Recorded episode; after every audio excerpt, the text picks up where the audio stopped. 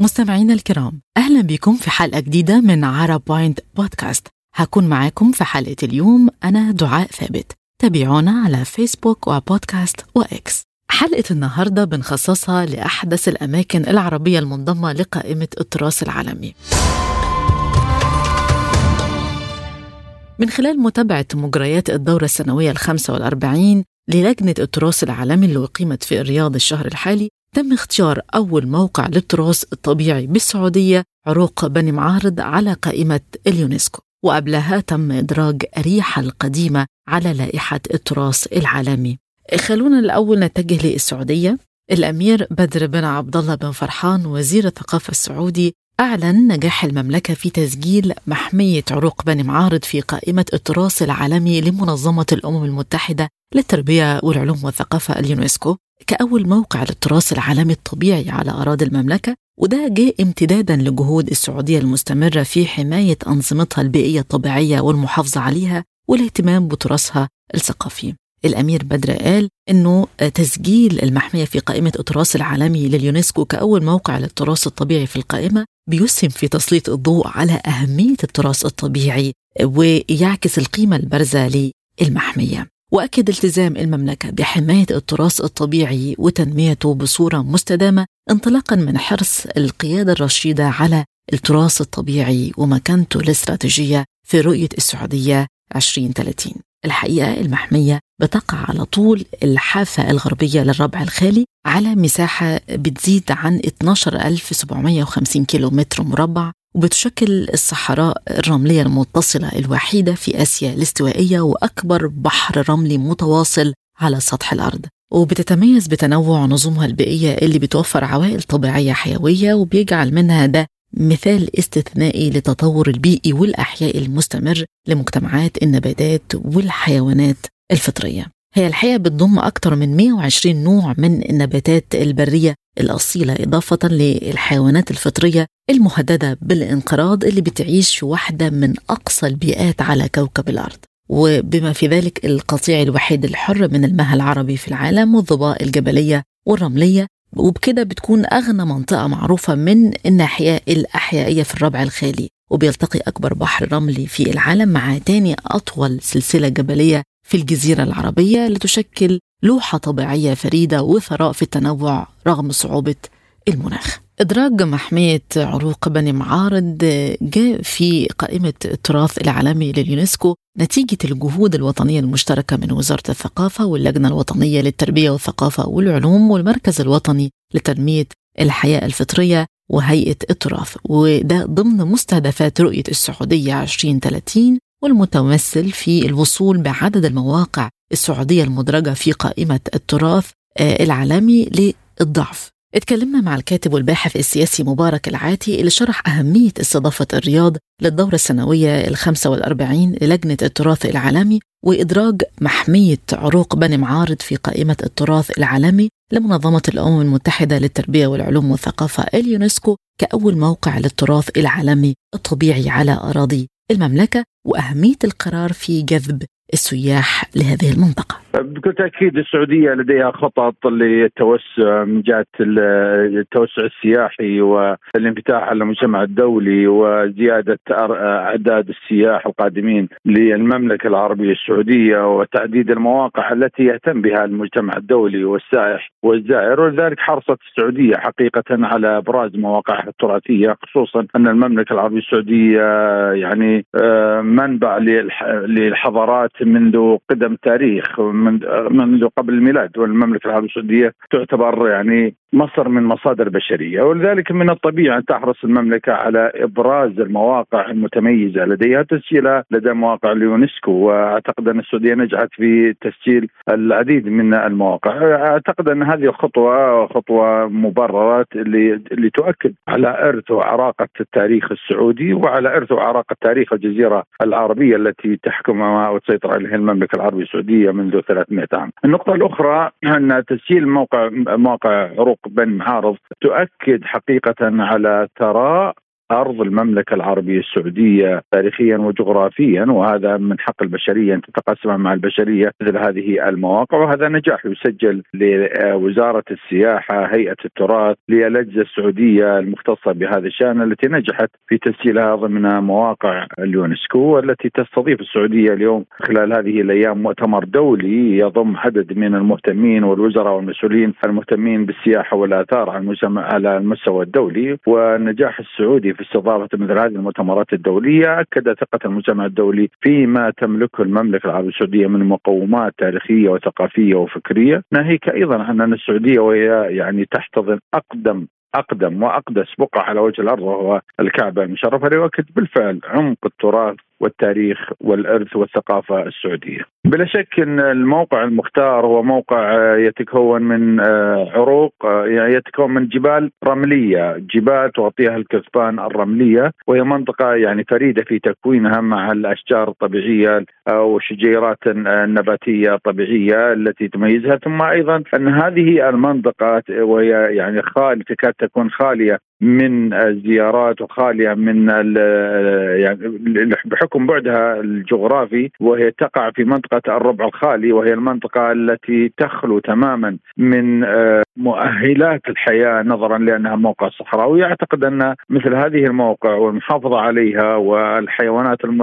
التي تعيش فيها يؤكد بالفعل على حرص السعودية على إبراز هذه المواقع المتميزة، مواقع متميزة بتكوينها الجغرافي من خلال الرمال ومن خلال المواقع الصحراوية المفتوحة البعيدة عن التلوث والبعيدة عن والتي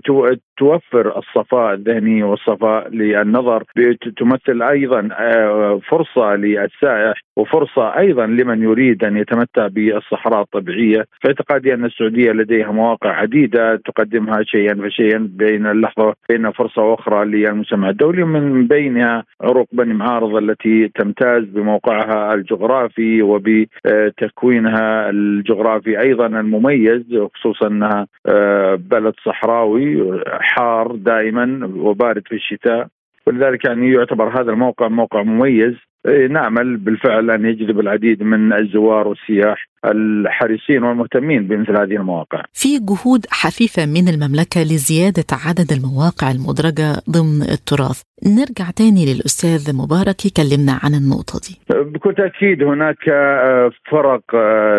تنقيب وبحث سعودية أوروبية من عديد من الدول الصديقة في أوروبا، في روسيا، من الصين أيضا.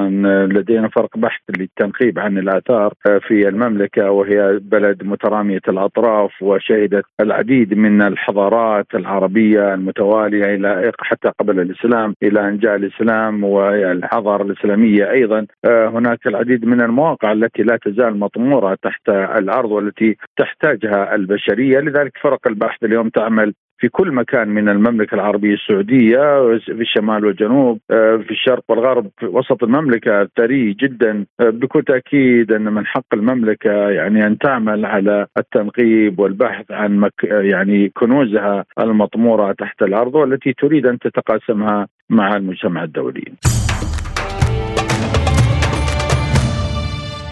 كمان صوت مؤتمر الأمم المتحدة لصالح إدراج مدينة أريحا القديمة في الضفة الغربية المحتلة على قائمة مواقع التراث العالمي في الأراضي الفلسطينية، وأريحا هي واحدة من أقدم المدن المأهولة بالسكان وبتقع في جزء من الضفة الغربية المحتلة. تم اتخاذ القرار زي ما قلنا في اجتماع لجنة التراث العالمي التابعة للأمم المتحدة في العاصمة السعودية الرياض. أريحا هي نقطة جذب رئيسية للسياحة للأراضي الفلسطينية، وده بسبب مواقعها التاريخية وقربها من البحر الميت. في عام ألفين وواحد وعشرين كشفت السلطة الفلسطينية عن تجديدات كبيرة لواحدة من أكبر الفسيفساء في الشرق الأوسط في قصر أريحا، واللي بيعود تاريخه للقرن الثامن. وزارة الخارجية والمغتربين الفلسطينية قالت إنه قرار لجنة التراث العالمي بإدراج مدينة أريحا القديمة أو تل السلطان على قائمة التراث العالمي اليونسكو بيؤكد القيمة العالمية الفريدة للموقع ولفلسطين بشكل عام، ويكشف عن الأصول التاريخية والجمالية والأنثروبولوجية للشعب الفلسطيني. واعتبرت الوزارة القرار إثبات إضافي على عمق وقدم الوجود الفلسطيني الأصيل في أرضه واستمراره في البقاء عليها منذ أكثر من عشرة آلاف عام، وصدق الرواية الفلسطينية وشهادة عالمية استثنائية على واحدة من أقدم المجتمعات اللي أنشأت أول نظام اجتماعي واقتصادي وسياسي مجتمعي في العالم، بالإضافة طبعاً إلى أنه يمثل حق لدولة فلسطين العضو في منظمة اليونسكو في ممارسة سيادتها على أراضيها ومواقعها التراثية استناداً للمادة السادسة لاتفاقية الحفاظ على التراث العالمي لعام ألف وتسعمائة واثنين وسبعين. كمان أكدت أهمية الحفاظ على مواقع التراث العالمي فيها من محاولات التخريب المتعمد واللي بتتعرض له من قبل سلطات الاحتلال الاستعماري الإسرائيلي وأدواته المختلفة اللي بتحاول طمس هذا التراث وتدميره وتشويه وتزوير التاريخ، وطلبت دول المجتمع الدولي واليونسكو بحماية فلسطين وشعبها. دكتورة تمارا حداد الباحثة السياسية كلمتنا عن أهمية أريحا القديمة وإيه اللي أهلها لتكون ضمن قائمة التراث العالمي وكيف يخدم القرار أو يضيف للقضية الفلسطينية. في البداية أسعد الله مساءكم ومساء المشاهدين والمشاهدات الكرام، وتحياتي لك ولإذاعتكم الكريمة. أولا منطقة أريحا هي تعتبر من أقدم المناطق أو البلدان الفلسطينية، وهي تعتبر من أقدمها كذات واقع طابع فلسطيني وطابع أيضا عربي، وتحتوي منطقة أريحا على العديد من المواقع السياحية والأثرية التي هي تصل قرابة بنائها أكثر من خمسة آلاف سنة، بمعنى منذ وجودها منذ العهد القديم الذي يعتبر هذا الأمر يعطيها نوع من الدافعية السياحية والأثرية حتى يتم تسجيلها في سياق لجنة التراث العالمي التي هي تأتي في سياق الواقع السياحي والواقع التاريخي، ضمن أن منطقة أريحا هي تتواجد فيها الكثير والعديد من المواقع الأثرية، من بينها منطقة تل السلطان وأيضا قصر هشام. هناك العديد من الآثار التي تعطيها ميزة سياحية لمنطقة أريحا، ناهيك أن منطقة أريحا بالتحديد في فصل الربيع وفصل الشتاء هناك يتواجد فيها الطقس الجميل والمعتدل، فبالتالي يسعى السياح سواء كان من كلا مناطق العالم، سواء كان من أوروبا من الولايات المتحدة الأمريكية حتى على مستوى منطقة الشرق الأوسط، ومن الذي يستطيع الدخول إلى منطقة أريحا هو يزور هذه المنطقة، نظرا يتواجد فيها السلة الغذائية، نظرا يتواجد فيها أيضا مساحات الشاسعة لزراعة بعض المأكولات والخضروات وبالتحديد الفواكه وبالتحديد فاكهة الموز، وناهيك أن هناك بعض الآثار التي يزورها الأجانب والسياح. لذلك بعد وضع هذه المنطقة داخل سياق، بعد طبعا هناك في تقارير ودراسة لهذه المنطقة التي تحتوي على طبيعة جغرافية طبيعة أثرية، تحتوي على قصر يتواجد في هذه المنطقة قصر قديم ويتواجد فيها الآثار المنسقة والآثار التي تعزز وجودها في لجنة التراث العالمي. طبعا هذا الأمر مهم جدا، هذا يعزز أن المناطق الفلسطينية بآثارها وتواجدها السياحي هي دائما يعني تعزز الواقع بأشمل من ذلك، ليس فقط على مستوى أن الأماكن التاريخية في منطقة فلسطين هي ليس فقط تعزز الواقع السياحي، لأن الواقع السياحي هو يؤسس أن هذه المنطقة فلسطينية وعربية. صحيح أن الآثار تم بنائها من عدد من الحضارات التي طبعا جاءت على فلسطين، كون أن فلسطين كانت أكثر من حضارة تم التوالي عليها، لكن في نهاية المطاف هذه المنطقة تعتبر من أقدم المناطق العربية في منطقة الشرق الأوسط، وتأتي بعدها بعد هذه منطقة أريحا تأتي طبعا حسب الواقع التاريخي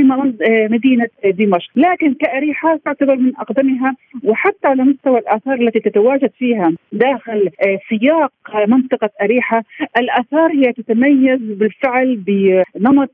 سحري مختلف كليا، نظرا أن حتى هذه اللحظة رغم بنائها من آلاف السنين إلا أنها ما زالت هذه المناطق موجودة، رغم منطقة أريحا هي تعاني من الهزات الأرضية إلا أنها ما زالت تحافظ على رونقها السياحي ورونقها بنائها، تتواجد هذه البقع البناء ما زالت موجودة، رغم أن المنطقة كما أسلفت سابقا هي تواجه بعض الزلازل الخفيفة، لكن نظرا أن واقع البناء كان قديما يستطيع الصمود أكثر من ذلك، لكن هذا البناء هو موجود، ناهيك أن هناك أصبح اكتشاف في هذه المنطقة تل السلطان بعض الآثار الفسيفسائية، وهذا ما أعطاها أيضا ميزة سحرية أخرى بأن تسجل تسجل في لجنة التراث العالمي، ناهيك عن طبيعة الحجارة داخل سياق هذا الأثر في منطقة تل السلطان. أعطتها أيضا ميزة أخرى كون أن الحجارة وبالتحديد من حجارة فلسطين هي تعتبر هذه الحجارة من أكثر الحجارة التي تستطيع أن تصمد إلى حتى مهما كانت الهزات وكانت الوقائع الطبيعية التي تحدث في واقع الجغرافيا، ولكن صمدت. لذا هناك أكثر من ميزة سواء كان طبيعة البناء، طبيعة القصر، طبيعة